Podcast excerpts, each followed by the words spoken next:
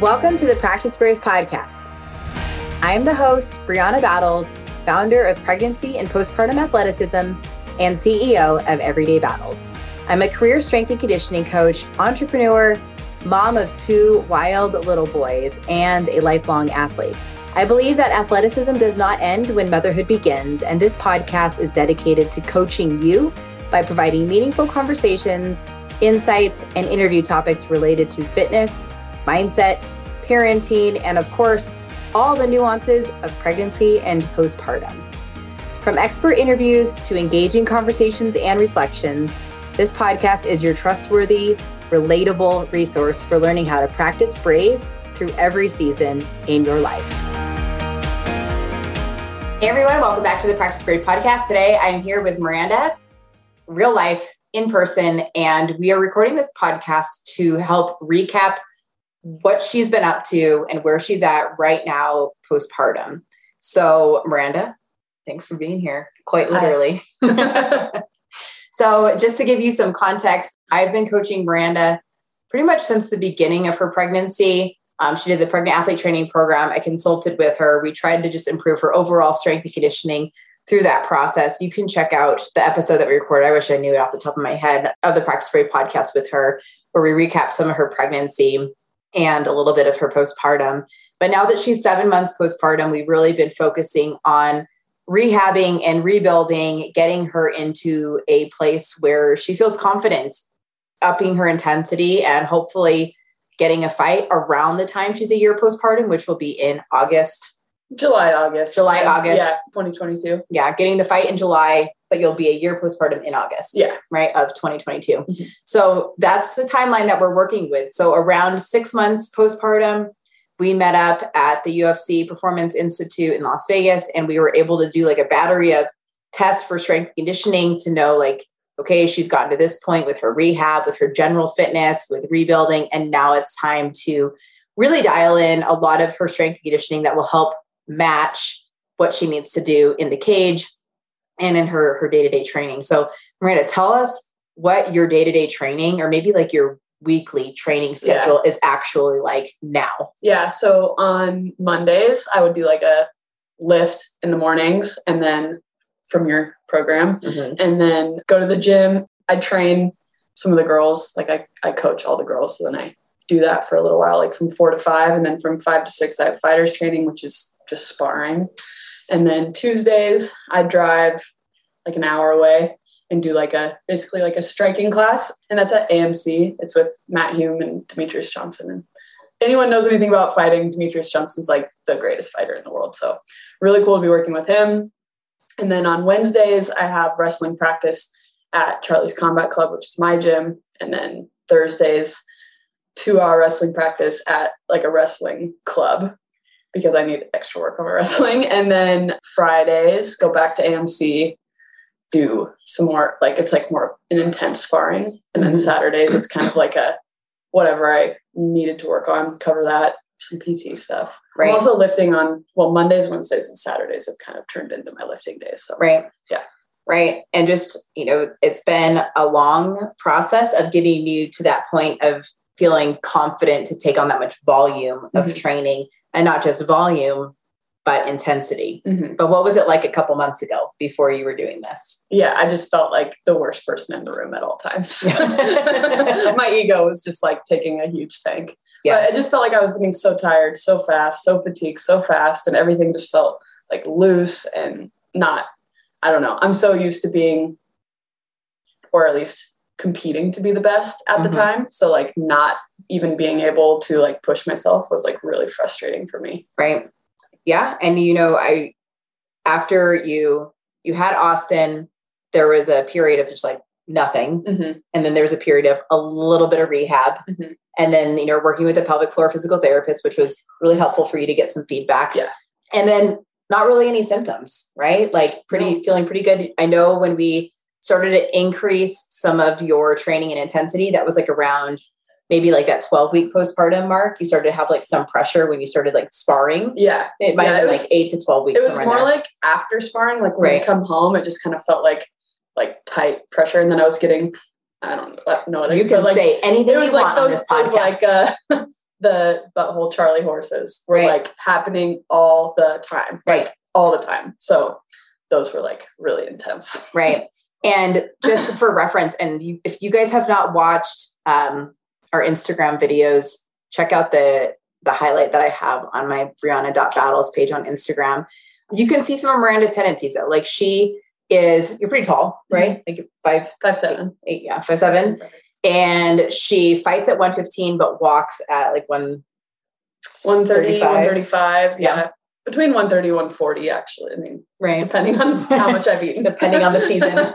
Yeah. So my point was when you watch her move, she's a taller, thinner person, but she holds a lot of tension in her glutes. And so my focus through her pregnancy and into postpartum was we need to undo a lot of those tendencies because that's where she's naturally going to be. She fights there, she feels really good there, but we have to improve how her glutes and therefore her pelvic floor is able to absorb uh, force, pressure, and control because that will directly translate into her symptoms and then her threshold of being able to absorb impact, able to absorb striking and producing that too. So much of MMA is anticipatory and reactionary. So she has to be able to do both. So being able to focus on her glutes a lot and change some of those tendencies, which we're going to talk about, has been very key throughout this entire process is taking a baseline of who she is, how she moves, what her background is, what she needs to do, what she wants to do, and then how do we make it better? Mhm. On top of like the whole, you know, you grew a human, had a human, taking care of a human sort of thing. So that's what that has looked like. Now that you are, you've crossed into a new part of your progression, you've hit like a developmental leap of your own, so to speak. At now seven months postpartum, you started to experience some symptoms. Yeah. What are those symptoms?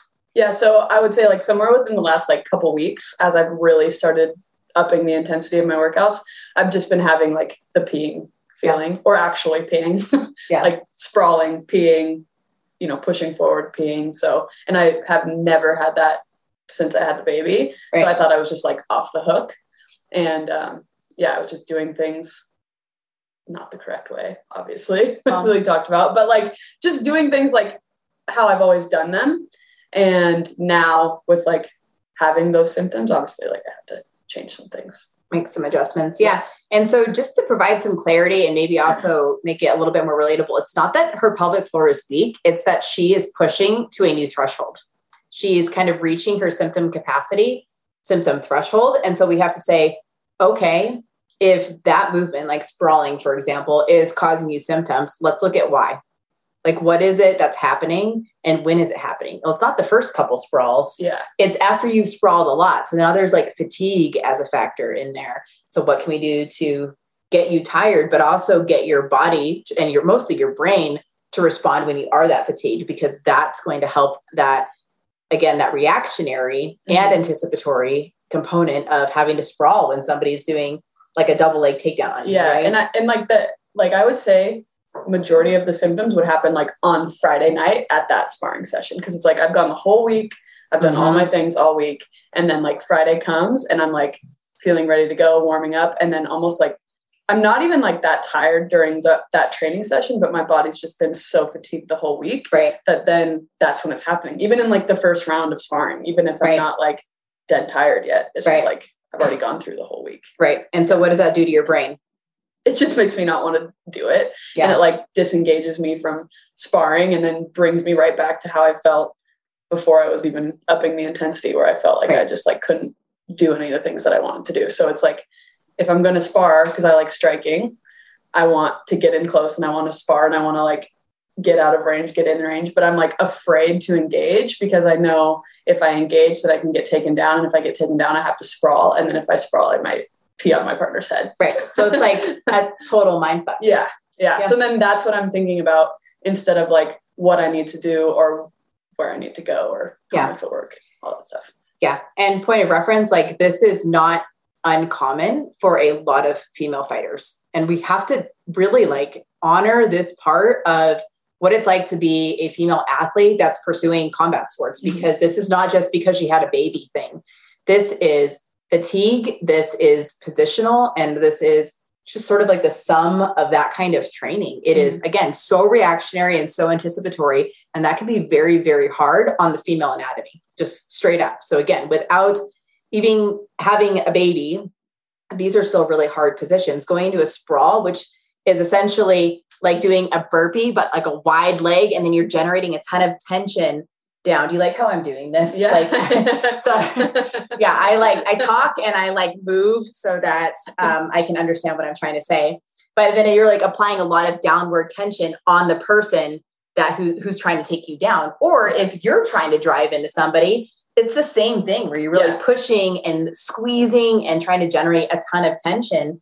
And when those hips tuck under that much, and when you lose that like basically midline control, mm-hmm. that's when some symptoms can happen. Yeah. And then you add the wide leg component to it. You're just kind of asking to pee. Yeah. So we were drilling that. And I know that you were really frustrated the other week because you peed on your teammate's head, right? yeah. I think that's such a Sorry, great story.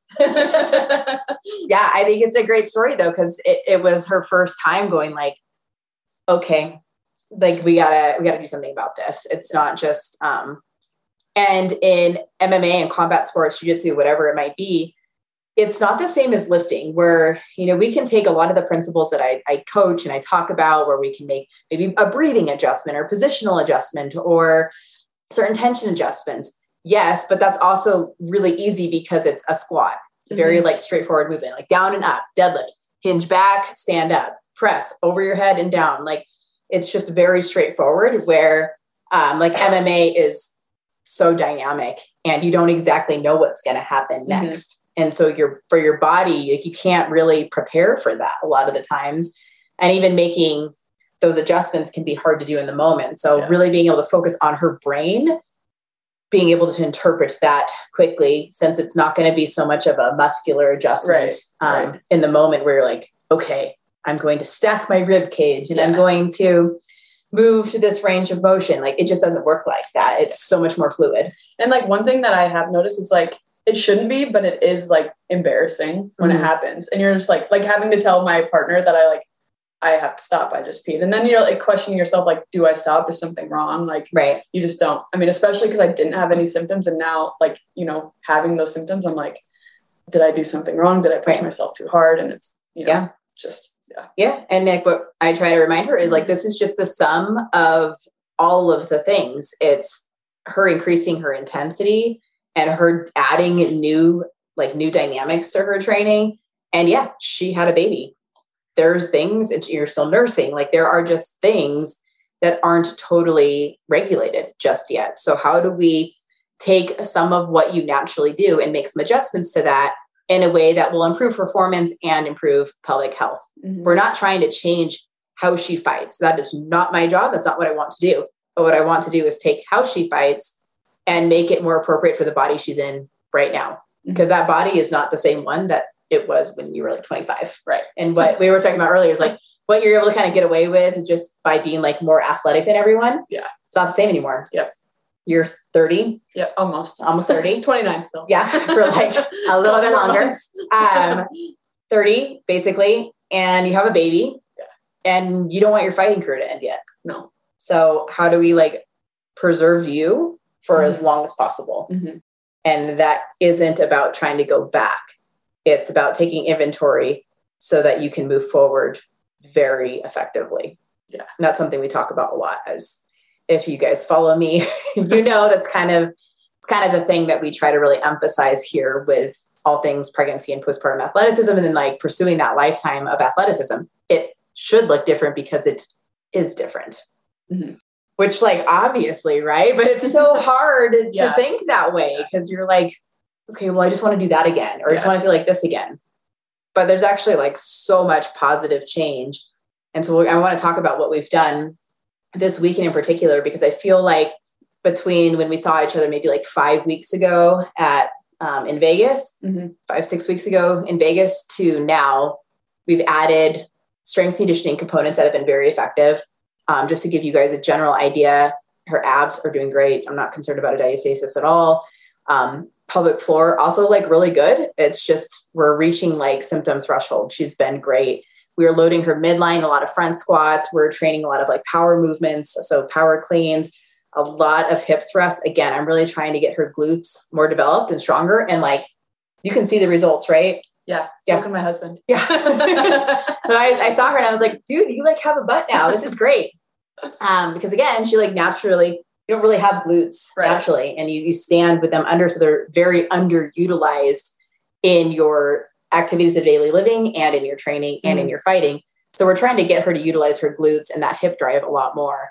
So loading her midline, doing a lot of like power movements and just a lot of like more rotational things like that. So her strength conditioning program has become a lot more sport specific than general, which is what she was doing prior to that six month mark, which is more like, let's get your strength conditioning like very um, diverse, really, really well rounded. And now let's make it more sport specific. So that's the phase that we're in right now. So when she, she's in Idaho right now, when she came here, um, we went to Gracie Barra in Boise and we were able to do a couple hours of training. And what we were able to drill is a lot of the movements that she's been struggling with. So mm-hmm. let's start out talking about what did we do first? I did the double the, leg. The double leg. Yeah. Double leg is like a type of takedown, basically like you're wrapping up right under the butt, trying yeah. to sweep both of their legs out. I'm trying to like right break it down. And then like pull them out and basically like throw them down to the ground. Right. But by like wrapping them up with their legs. Right. Kind of so, like what like a lineman would do in football. Right. right? Like so then what I want to do to like counter that is to like sprawl my hips down, push forward with my arms to kind of get you away, and then also kind of drive forward at the same time so that I win like that power battle. Right. So that I drive your head down to the mat without you getting my legs. Because right. if you get my legs, then basically right. like I'm screwed. Because if I'm trying to do that double leg takedown on Miranda, and like again, Miranda likes to stand. Yeah. She does not want to go down. No. So she will not be doing the takedown. Yeah. She's gonna try to stand for as long as she can. Yeah. Right. Yeah. I mean, I like I like grappling. There's nothing right. against it. I just like really like striking. So right. it's like, yeah. Right. So if anything, she would typically be the person who they're trying to take down. Mm-hmm. And so she has to have a really good defense. Yeah. Now her defense has typically felt weak, mm-hmm. especially recently, because she has to put that extra force as she's trying to defend and sprawl. And she's trying to drive their head down into the ground, but that person is also driving into them. So we drilled a lot of that with me driving into her. And initially, she was saying, like, yeah, I like I peed or I feel like I need to pee. And I was able to push her for a while, maybe like, I don't know, 10 feet. Yeah. 10 feet or so back um, where I was able to get in a really good drive and she wasn't able to stop the drive. Right. And then you do that repetitively, like that's really going to irritate the pelvic floor, where then she'll start peeing more because that's a lot of repetitive resisting that drive, yeah. a lot of tension, her trying to like drop her hips down towards the floor so that she's trying to smash my head, right? It's like reverse potty training. Yes. exactly. So it, there was a lot of that. So what we ended up doing for that drill was um, I had her kind of do like a wheelbarrow where she was on the ground, um, walking on her hands, and I was holding her ankles. And I made sure she was able to hold that like midline, basically like a plank. And I was giving her resistance back and lateral. And again, like go to my Instagram and you can see some of that in action where we just show like, okay, maintain that position when I'm trying to give you resistance, when it is hard to keep walking forward, because the second her hips drop, that's when she was experiencing that weakness feeling where mm-hmm. it's almost like a collapse and her pelvic floor also gives. It's when the when her when her hips drop down to that floor and she's in that very clenched butt cheek position, mm-hmm. right? That's when you're peeing. Yep. Wide legs and clenched. So we got her drilling some of that both in the wheelbarrow position and then kind of even into into the wall. We mm-hmm. did that too. And you can see again if you reference on instagram we showed her up against the wall doing a drill where we showed what her pelvis looked like when she is normally kind of in that sprawled position where it tucks under and just how much easier it is to maneuver her around and control. And then when i had her bring her glutes up a little bit just so that her they were slightly more engaged she had a better drive i was able to budge her like I mm. really wasn't able to budge her. And then after that, since we were able to build off what we just did in her brain more so than anything else, I shot a few double leg takedowns and she stopped me right away. Yeah. Like you like literally just stuffed me and I fell down into the ground and you did not feel symptomatic.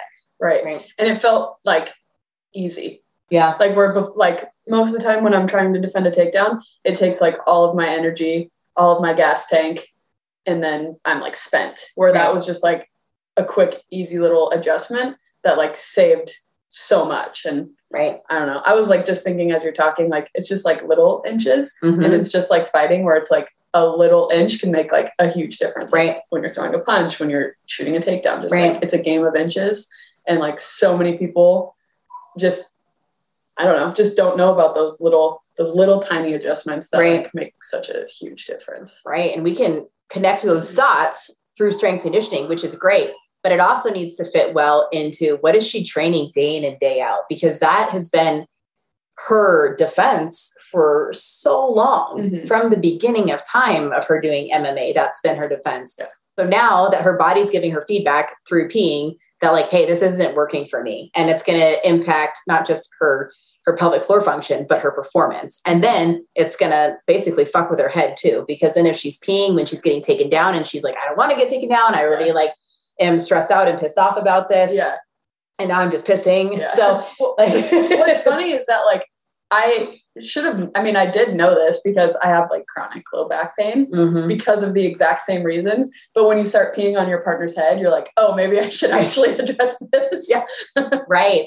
Right. And then what we were talking about earlier is, you know, she's had back pain for how many years?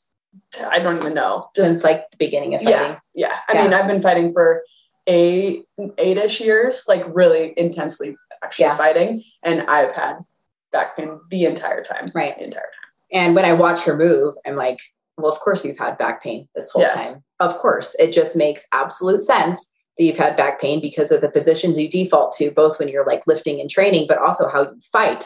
So, what can we do that will both improve your back pain and then how it's also some of those same tendencies have manifested now into some pelvic health symptoms? time. well, now is a great opportunity where we can improve her back pain, improve her pelvic health, and also have it have significant carryover into her performance. And like that's the key. This is why you can be more athletic after having babies because you just have better tools and awareness and it really forces you to like take inventory of what your body needs and how can that have as much like well-rounded carryover as possible. Mhm. So we did a couple of those drills. And then I had her go against Jared, my husband. He's probably like he's like six to two twenty. And like he didn't go like as hard as he could, but he provided a lot of intensity and Yeah. you were and you were able to stop him. Yeah. And like fairly fast. And even when you stopped him, you were able to and you were on the floor, you were able to recover, kind of like shrimp out. Yeah, I felt like I could like position. keep keep going. I mean, you can't just like stop and fight. Right. So like finding a new position, finding a dominating position was a lot easier when I had like structure and stability behind me. Right. Yeah. So we were able to watch her like kind of flow out of it too. So Mhm. it wasn't just stopping the takedown, it was then being able to get into a new position and keep going without feeling um, derailed by, oh, I just got like owned or Right. I just peed Right. or whatever. Like you were able to kind of build off of all of that. And I thought that was a big game changer for for your training and your vagina. the Uh, mystery case. Mystery, God. Um, and then what else? We we drilled some striking, which was interesting because another time you've experienced symptoms was when she's on top and there's a person on the bottom who is bucking their hips. So just imagine somebody doing like repetitive glute bridges or hip thrusts where they're just trying to like Violently. bridge violently bridge somebody off of them okay so i got to be that person violently bridging um, while miranda was throwing strikes or like pretend strikes against me you did land a couple on Yeah. accident a couple It's like uh it's like riding a mechanical bull. right Yeah. yeah, I was gonna say there's actually like so much crossover into those of you. If any of you who do equestrian are randomly listening to um, this podcast about fighting, I don't know if it's the same vibe, but like maybe being able to absorb that force repetitively and somewhat unpredictably too. Yeah. Because I'm not just like bucking up and down, it's also to the side. I'm throwing my Mhm. hip I'm trying to escape from the bottom, pushing my knees, pushing her pushing knees, away, yeah. pushing her hips, just defending myself. I have my hands up. So I'm trying to be really dynamic on the bottom. But because she's on top in a dominating position, which she wants to be in, she has to be able to throw a lot of strikes, a lot of elbows, a holding position. yeah, holds me on. down too, so that I'm not able to escape from the bottom. So she's Mhm. having to generate a lot of force and tension down onto my body while throwing strikes, while like literally kind of riding this mechanical bull. Yeah. so when did you start peeing? Um, like y- yesterday or when? Well, like in general, it in that general? position. Yeah. I mean, I would say it was definitely, it was again, I'm experiencing these symptoms like towards the end of the week. Right. But it's when I am trying to just hold, And like that squeeze. hold my legs, Yeah. squeeze, and try to generate force by like creating that torque Right. to come up and down and up and down. It's not Right. just one strike. It's like multiple, multiple, multiple, constantly moving, constantly Right. striking, you know, both arms. So Right. it's like, it's, I don't even know what I'm to do. Right. So how, how is my body supposed to know what I'm to do? Exactly. Like an unpredictable mess. Right. Right. And so that's why you can't say, okay, like you're going to breathe here and your position's going to be this. Like you Yeah. cannot do that in this sport. So what we changed was some of her, a little bit of her mechanics. Mhm. Uh, what I had her do was as I'm bucking and she was kind of like winding up for a strike, instead of going like up high into an extension Mhm. of think of like a what a triple extension with a power clean looks like. Instead of her coming up from there, I had her pivot her opposite. So like the arm she's going to hit with, I had her pivot her opposite knee into the floor because she needs to think in terms of like knee, shoulder, and feet. That works well for her brain. And so as she's hitting with her right arm, for example, I wanted her to think about drive your left knee into the ground. Mhm. And Plant that, yeah, just plant the knee, boom, plant the knee, boom. And that increased her rotation. It increased her power. Mhm. It Slapped even, you a couple times. yeah, she's like slapped me because she's like, oh shit, like I didn't even realize that.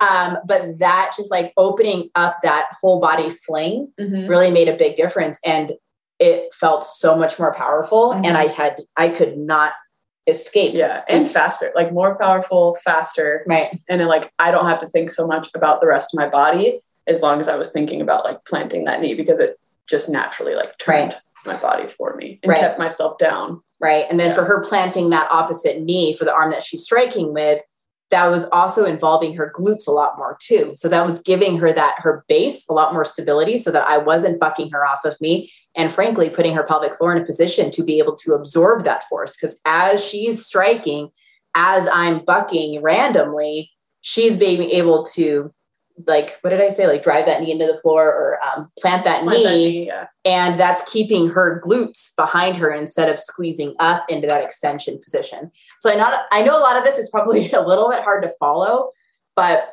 I hope you understand the point of all of this nuance is that there are mechanical adjustments that can improve performance and pelvic health. And that's really important for anybody who's wanting to participate in any kind of combat sports like jujitsu or or MMA or kickboxing or anything along that spectrum. And that's, I think, an extremely hopeful thing because it can be embarrassing and really frustrating to be like so distracted by like, did I just pee? Yeah. Did that just happen? And then like worried about that, like worried about what that means. Yeah, and it, and it's such. I mean, it is just such a male dominated sport, and Mhm. a lot of the coaches are male, so they just Right. like don't understand. And that I mean, that's fine. That like Right. I don't know how else to explain it by like just being straightforward. I have to be straightforward with my coach most of the time, Right. and still doesn't really, Right. you know, it's not like he doesn't get it. He just doesn't like.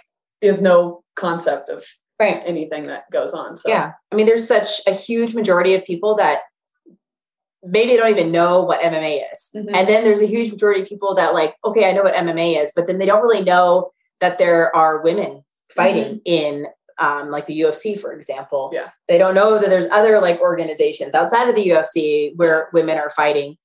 And then we just keep having these sub subgroups, right? And then there's there can't be that many moms yeah, in there's not. MMA. There's not like there's At least not. I mean, like in the UFC, there's not Right. many. I mean, I can. I feel like I can count on one hand. Yeah. right like truly a handful and that's now but i think that the future of mma for women is just going to explode Yeah. with jujitsu um, sort of being like this gateway drug for a lot Mhm. of people coming in kickboxing Um, and then now just people having exposure, like little girls having exposure to jiu-jitsu at a young age, and then having that so many years and so many reps of that. So anyway, like I just think that there is a a huge there's so much potential here. It kind of reminds me of what CrossFit was like 15 years ago, where there were a handful of people doing it, but we didn't really, it wasn't talked about, it wasn't as well known, it wasn't as understood.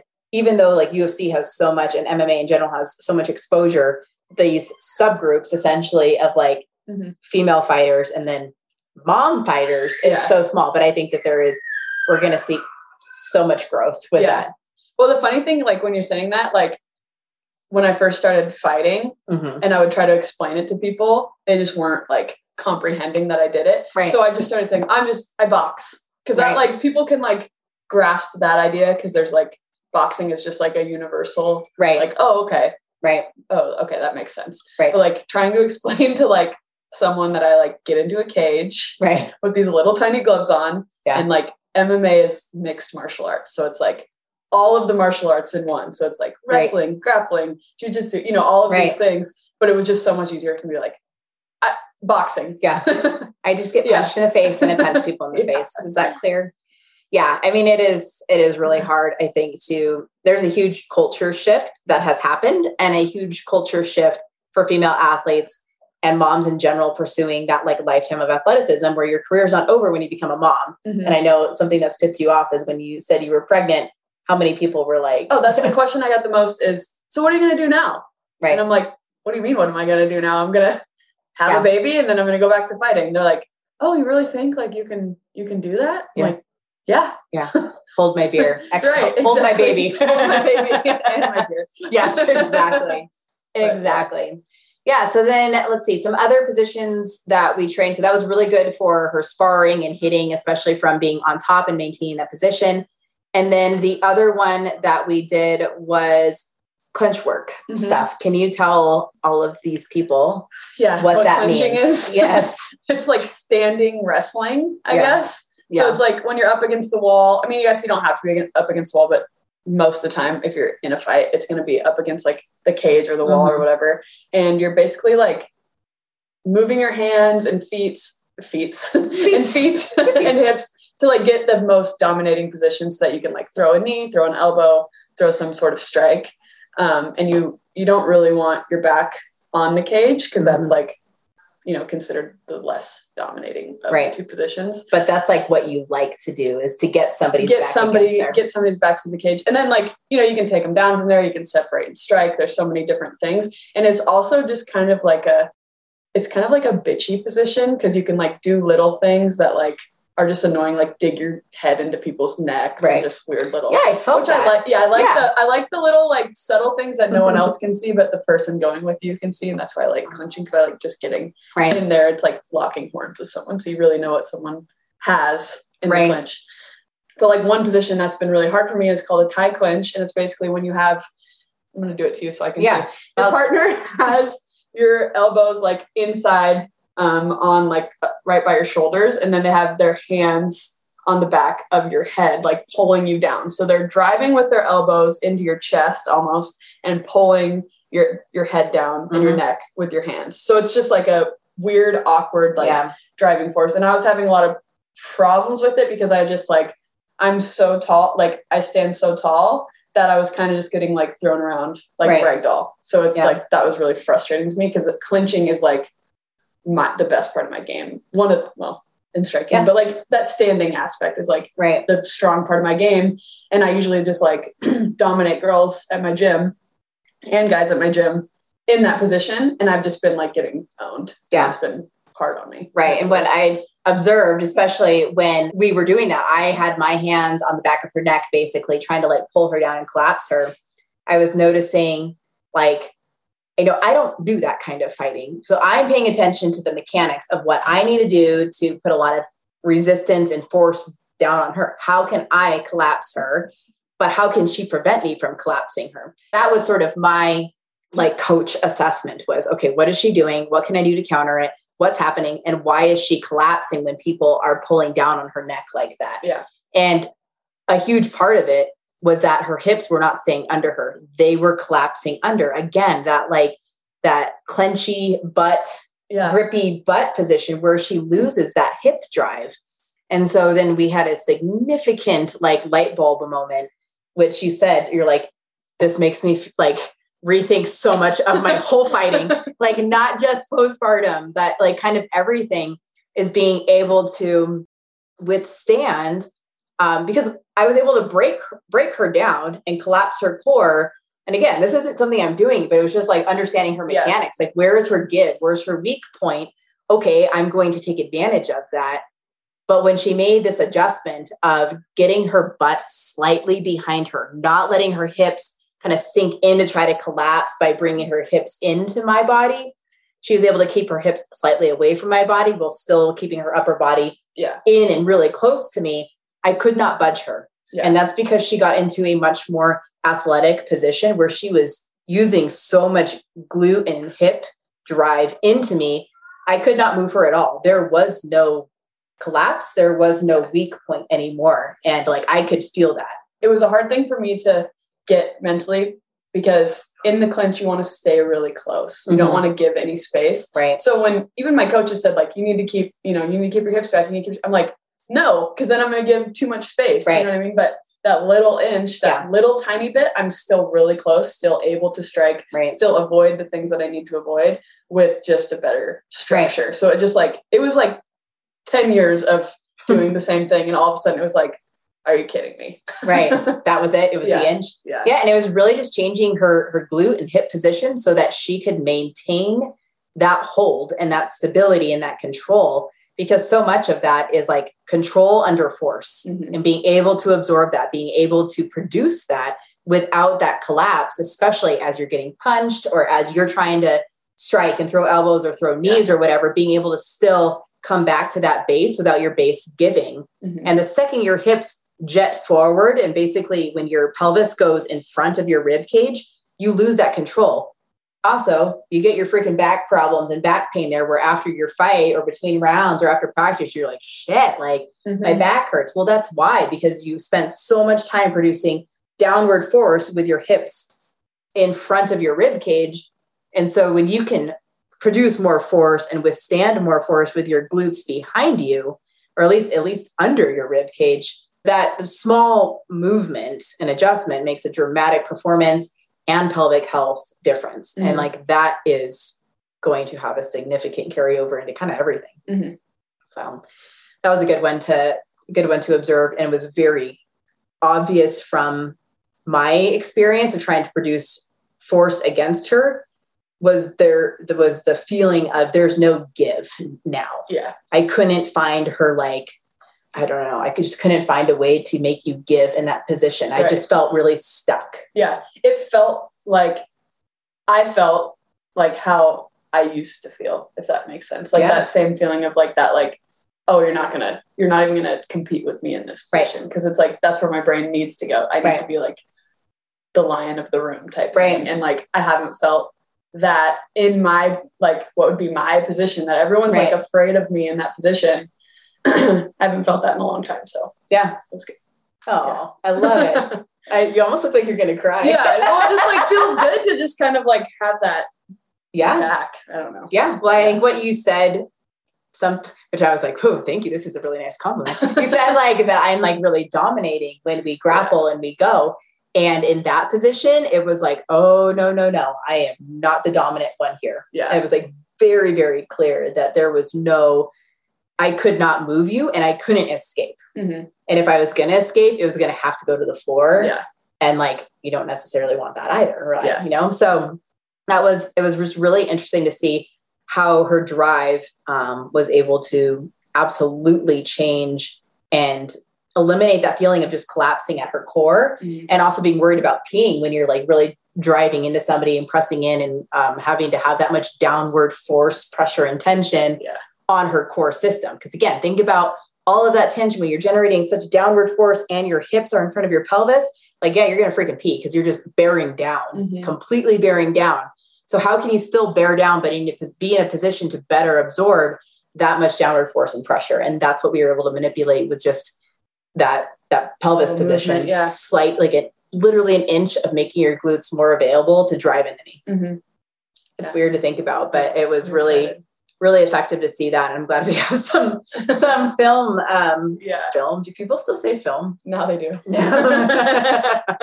Influencing, but like tell me you're old. That that telling me you're old. Um, so we have that. And now today we did a lot of different strength and conditioning. I wanted to test her ability to maintain control under a lot of fatigue, and both from like uh, that positioning perspective and her symptom perspective, and then getting her tired to the point of throwing up. Yeah. How'd that feel today? Yeah. Yeah. Um, I mean, I, it felt a lot like how a fight would feel. Yeah. So it was like moments of like explosiveness and really hard, like go, go, go. Mhm. And then like just like that extreme fatigue. Right. So I, don't, I haven't felt that in a long time. So Yeah. it's hard for me to like, and I was telling you, I haven't puked in a workout in years, Yeah. years and years and years. So. It was just a different type of Right. fatigue. And for my uh, strength and conditioning coaches or people out there who will understand this flow of the program, I had her start with some medicine ball throws and just like a slight rotation, rotational throws. And that was to mimic a wrestling drill that she's been doing, where it would be like her getting under somebody's crotch and then driving through and trying to like drop them down to the floor. Like, I don't know if there was there like a name for that, like kind It's of like, like, a single leg. uh, or, high crotch, single leg. Yeah. Yeah. It's like a single leg ish takedown Mhm. um, but with just a lot more like hook under the crotch and that pivot of having like really use your glute to throw the person down to the ground. So she was doing that with like a medicine ball. And I thought that was a good way to simulate what she would try to do in a fight, like is Yeah. simulate a takedown, right? And just drill that. And we did that in in interval bouts. And then we went into I don't know, a set that like freaking destroyed her. Yeah. Which was some front squats, which again are very hard for her because of the glute and pelvis position. She just wants to kind of tuck under. And then we call it like the dog shit position, like what dogs look like. this is like my most unedited, um, Yeah. whatever. It's fine. um, but she, yeah, typically, especially when she starts to get tired, goes into that dog shit position with her front squats. So I wanted to get her tired and have to maintain control with keeping her glutes behind her, even if it wasn't super low.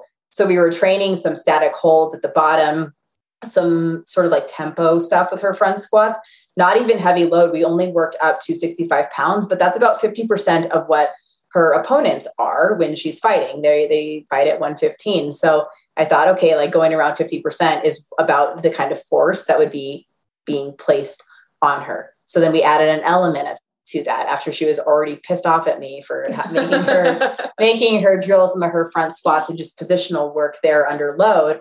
Because again, it's front loading that core where somebody's holding her down and generating a lot of forward force on her midline to have to maintain control of and her glutes to stay available instead of caving and dropping under. You drop the barbell a few times with Mhm. the barbell one, yeah. a few times. One. Yeah. And like that really made her mad because then I started calling the barbell like her opponent and re- re- referring to the barbell as like her. And so that started fucking with her head a little bit, but that was good. Yes. She needed that. Yeah. And so I uh, cue that I kept telling her was you need to press into her, press into the barbell, resist getting pushed down. And so when she was able to think about that barbell being front racked like a human pressing down into her, she was able to generate a lot more force and upright torso position, which again was able to yield a lot more control and tension that was very well distributed because now she's pushing it into the barbell instead of down into her pelvic floor. So I hope you guys followed that. well, yeah, and it was a good cue because it's like I've literally felt that before in octagon. So it's like Right. it's not like it was just some like made up thing that Yeah. I'm like, yeah, it happened in my last fight that I lost. So Right. it took me to a little bit of a dark Oh, place. Yeah. So then I had her go into drilling it under fatigue. An easy way to do that was like run to the second mailbox and back. So that was maybe like a 40 second run um, ish, maybe Mhm. 40 second run Sprint. sprint. Yeah. And then I had to like run out and then sprint back the rest of the ways that she was, her heart rate was really high going into that. And then now go down and hold a 10 set, like basically 10 seconds from unracking to re-racking um, this front squat, doing that hold. So I had her squat down and hold it for 10 seconds and then drive up. And that was extremely hard to do, especially under fatigue. And I did that both for her pelvic health reasons to see like, am I going to make you pee right now? Mhm. And also, or is the barbell going to win? Are you going to drop the barbell? Did the barbell win? couple times. A couple times. and what did I say that really made you mad? Oh, you said, are you? I thought I was, well, you said that it was the last one, and then I did the last one. You go, "Are you good with that one, or do you want to do one more?"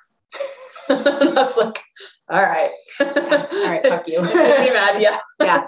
And then I was probably, like, I knew what that was. That was like that was not good. So you need to do another one. But it was your way of yeah. yeah. Well, and it was like your and putting it on you to say like, what are you satisfied with? yeah.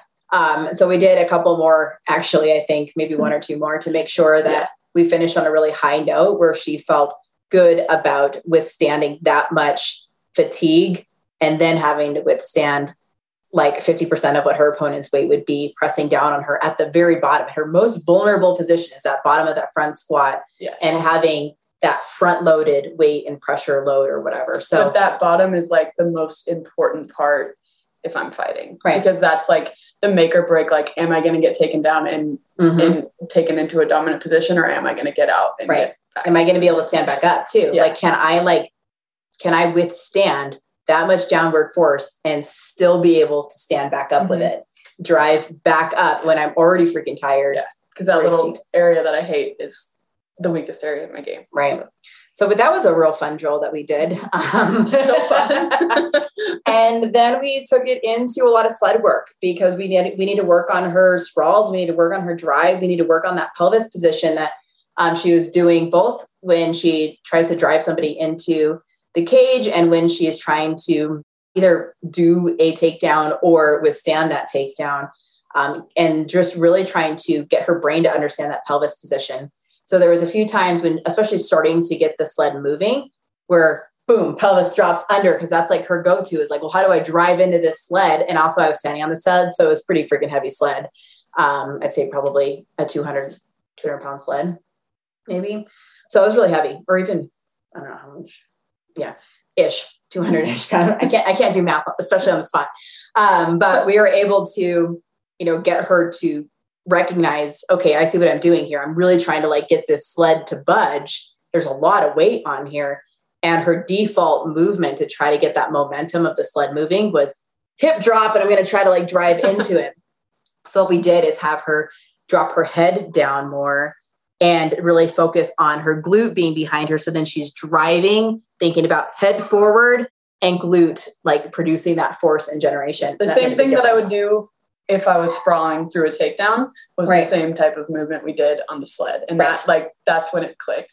for Yeah. me. Yeah. Yeah, I know. I feel like we need to like show, like I need to make some freaking reel that'll take me forever to make that shows like sled work and how that transfers to like your MMA. Um, Yeah. because it's it's significant. It's so important to be able to connect those dots and have it have it be like really transferable strength conditioning to what you're struggling with Mhm. in the octagon or just in your training in general.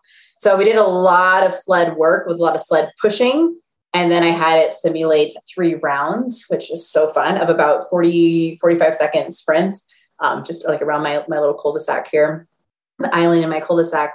And like that made you puke, right? Yep. Yeah. Yep.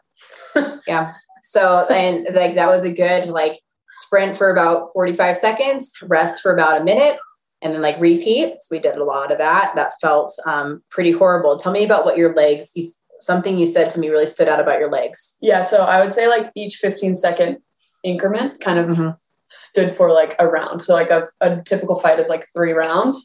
And usually by like that third round, your legs kind of give out in a fight. I mean, not always, but like there is just like some like feeling of wobble. Like it's just like Yeah. wobbly. It's just like you've been in a fight, everything kind of is shutting down.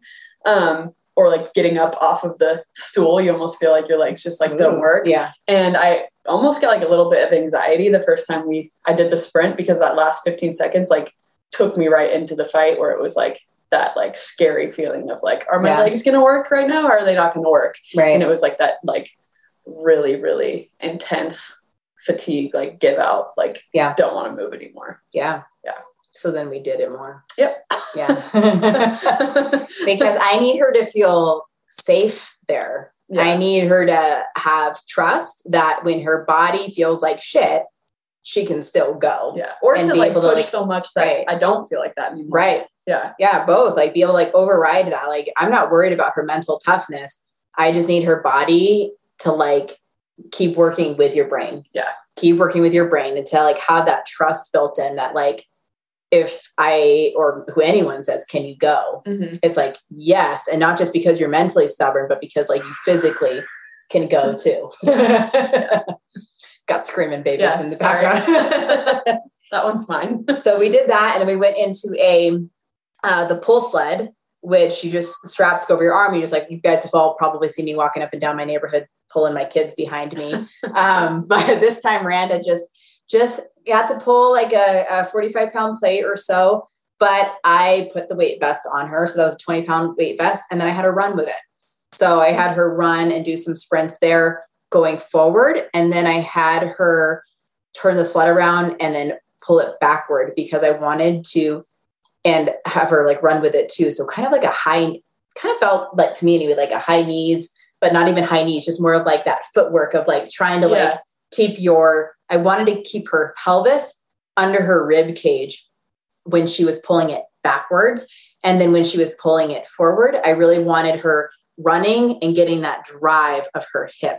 So we were drilling both of those things, like our down, she was pulling it, and our back, she was pulling it like she was pulling it backwards essentially. Instead of moving forward, she was pulling it back. And we were just training those different glute positions and hip drive positions, and then adding the intensity of faster footwork to it mm-hmm. because that will simulate what she has to do in sparring a lot of the times and just where she naturally gets fatigued. So I wanted to to kind of have a good crossover into a lot of the, the the MMA that she does, but in a way where she's tired and she's loaded up and she's having to progress forward or she's having to move backwards but maintain control while moving back. How'd mm-hmm. that feel? Terrible. Yeah. Good. Terrible. Hard?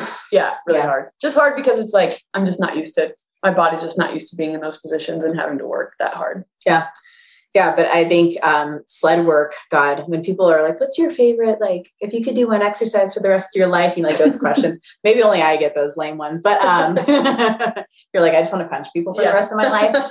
Um, well, I just love sleds. They're so versatile. They're so great for your strength and they're so good for your conditioning. And then that hybrid effect of just doing it is it's such a great workout and it is so transferable to like sport specificity, especially like MMA and what she needs to work on with her overall positioning. Like it is such a great thing for for any kind of combat sport, being able to like drive forward, drive back, and get the glutes involved while getting progressively more fatigued from pushing. Mhm. You know, did your heart feel it was going to come out of your chest for a bit there? Yep.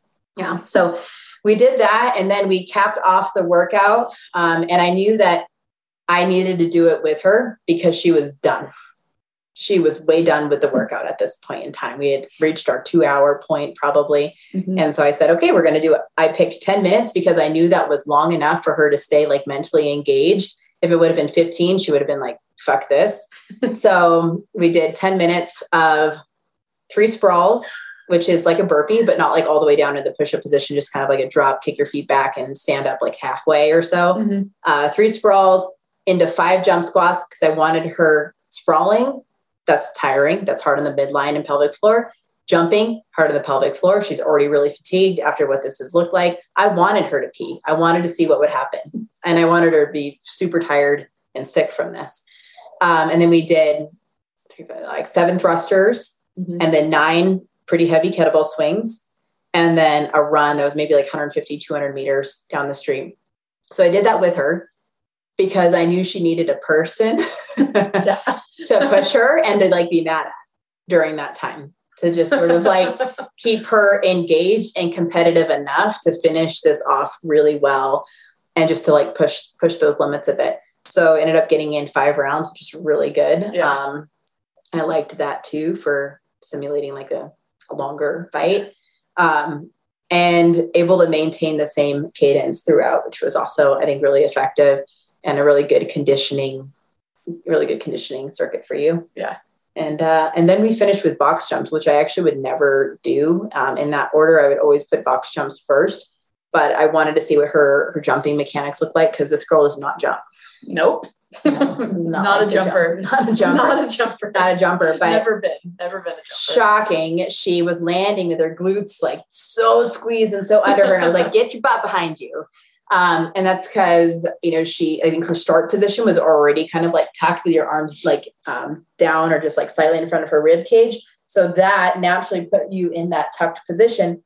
So then when you went back and landed, you're landing in that same position that you started in. Mhm.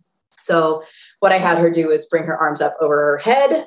So they're straight up, swing them back because that made her get her glutes way behind her and then jump. Mhm. So then she was used to landing in again the position that she started in. So that arms up, glutes back, and then land. And then she's landing with her glutes back and under her, sort of in like a quarter squat position. And I know you said you hate box jumps because they hurt your back. Yep. Like I'll do box jumps and then not even as high as we did today, probably like half that height. Mhm. And I will be like out of commission for up to like four days. And that's just like a minute of box jumps. Like it like Interesting. wrecks me. So we'll do them like as warm ups, you know, Mhm. and like in our warm because we do like some a little bit of like cardio before Yeah. we start doing rounds. And that'll be like in the circuit. And but then by the time we get to the rounds, my back is like done. And then I my rounds are terrible. So Hmm. I usually just like skip them, do Right. something else because it's like Right. I would rather be able to Right. move. Right. Yeah. And like I need you to be explosive and I need you to be able to absorb that force of landing. Mhm. So you need to do box jumps. Yeah. And when we made that adjustment to starting with arms up Mhm. to back behind you, now you're basically your your pelvic floor kind of broadens when you get your butt back in that somewhat hingy position into that explosive position, into the land in that Mhm. quarter like quarter or ish squat. How'd your back feel after those? Felt like I was an athlete. like I actually knew what I was doing, but Yeah. I didn't feel it in my back at all. Yeah. So And is that like the first time you've done box jumps without feeling it in your back? yeah. yeah. Okay. So it's like I just I mean, again, it's just little little things that you just like aren't no one's like out there just like preaching that. Right. Like you are. but like you know what I mean? Like, especially in my like in the gym and in my like world. Right. That's not like people aren't don't give Right. a shit about your box jumps. They care Right. about how you're fighting. fight. Yeah. So it's like, oh, those suck. Do something else. Right. You know what I mean? That's Yeah. and that's kind of just like how it is. Right. So Yeah. Well, I think there's so much potential to bring like good strength and conditioning and appropriate like drilling mechanics to MMA. Again, like it is not my job ever at like my blue belt life mm-hmm. to teach to teach jujitsu or MMA or anything. That is not my thing. But can we make certain like athletic mechanical adjustments that improve that overall performance or that overall Mhm. movement or like whatever that like what's the goal? What's the end goal of that movement, of Yeah. that takedown, of that sequence? Like what's the goal? How can we like how can we improve that from a give you a mechanical advantage? yeah. Well, and like the cool thing about MMA is that in jiu-jitsu and everything is like there's always something new to learn. Right. And so like this is just like I mean, you when I think about that, I think of like, you know, a new submission or a new way to throw something. But there's also like what you're teaching me is also so many new things to learn. Right. And Right. that's just gonna make everything that I already know that much better. Right. Yeah. Well, we've had a very successful weekend so far, and we're still going to train tomorrow. Yep. So, um, and that will be Sunday. And I'm hoping I can get this podcast out like within the next uh, a few days or so. My guy's gonna like really love me for that. like, yeah, let's get this out. But I I wanted to capture this time that I think is like a critical turning point in a lot of ways Mhm. because you've done the work Yeah. you've done the work through your pregnancy of like making all of the adjustments you have been so freaking patient you've been itching you had the opportunity to fight early right Yeah, I was. Uh, I got a fight offer for April for this month, mm-hmm. like a couple months ago. and you said no I said no without even learning the girl's name. Yeah. Because if I, yeah, it Yeah. just, yeah, it was hard for me to say no because I don't say no. right So and if you would have known who it was then you would have been like okay i'm gonna do it yeah, and then I found, I found out who it was, and Yeah. I I would have done it. But Yeah. it's better that I didn't because I want to fight this girl and I want I want to hurt her. Yeah. yeah well and that's like athlete brain and it's also like that's such a great example of knowing how to leverage athlete brain Mhm. because it can be so freaking toxic Yeah. and being able to get to a point in your like athletic maturity where you're able to like really leverage how you're using that competitiveness Yeah. and that um that like inner fire and passion that Mhm. will fuel you and make you freaking great Yeah. and it will also destroy you if it is not used responsibly Yep. Because like my brain tells me to do a lot of stupid things. yeah My body just isn't isn't ready for all the Right. things that my brain wants me to do yet. So, Right. So I think you've just been so patient and you've had such a huge like growth as an athlete and mom. Some motherhood kind of does mm-hmm. that to you sometimes. Um, and I think that we're just at a really pivotal point right now at exactly seven months postpartum to where you're really building in, trying to get ready for fight camp, mm-hmm. which just give us a little preview of what fight camp looks like. I or mean, like timeline wise, it like eight weeks, 10 weeks? Well, I usually, because I cut a lot of weight, mm-hmm. I usually start like my diet like 12 weeks out. Mm-hmm.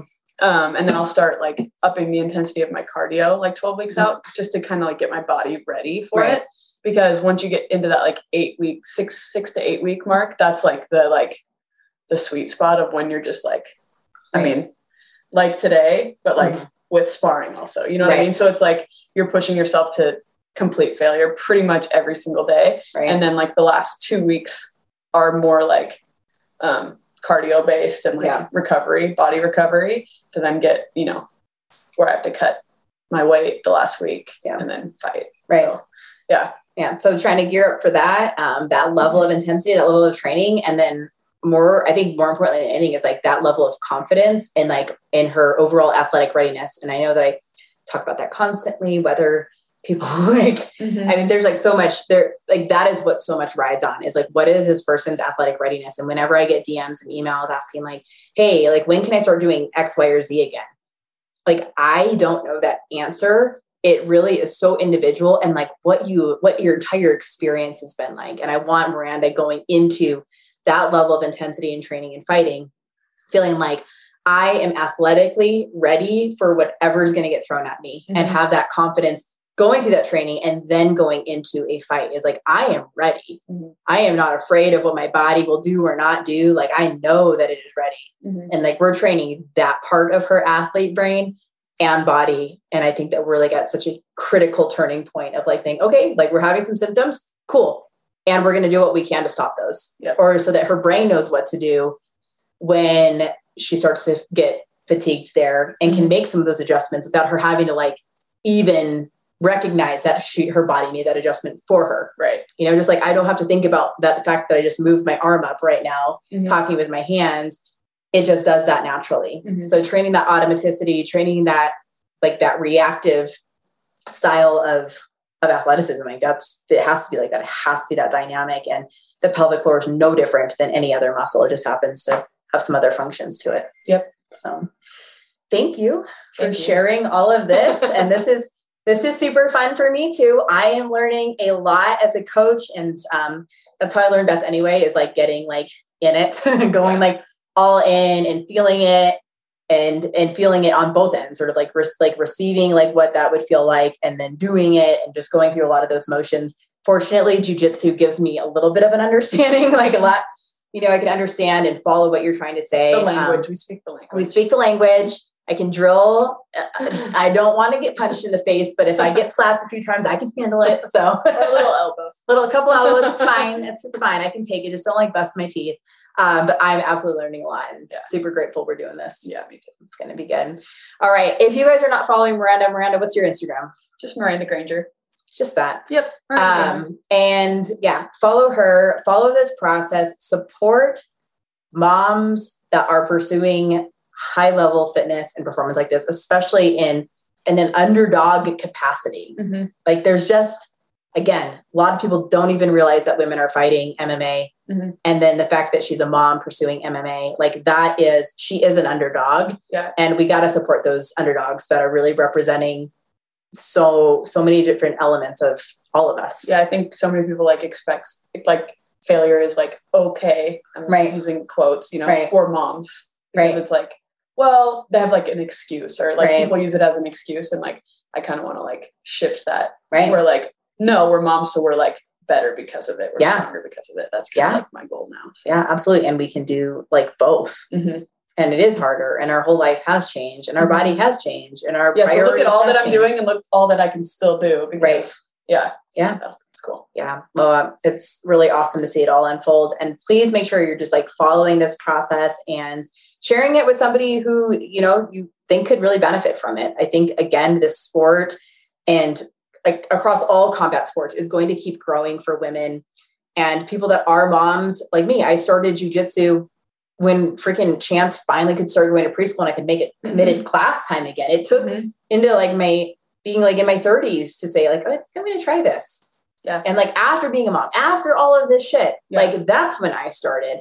And there's so many people like that that are finding these sports later in life. And like maybe our bodies are different. Maybe they need something different. They need to train and be coached differently. And I think there's just so much potential to expand this conversation a lot. Yep.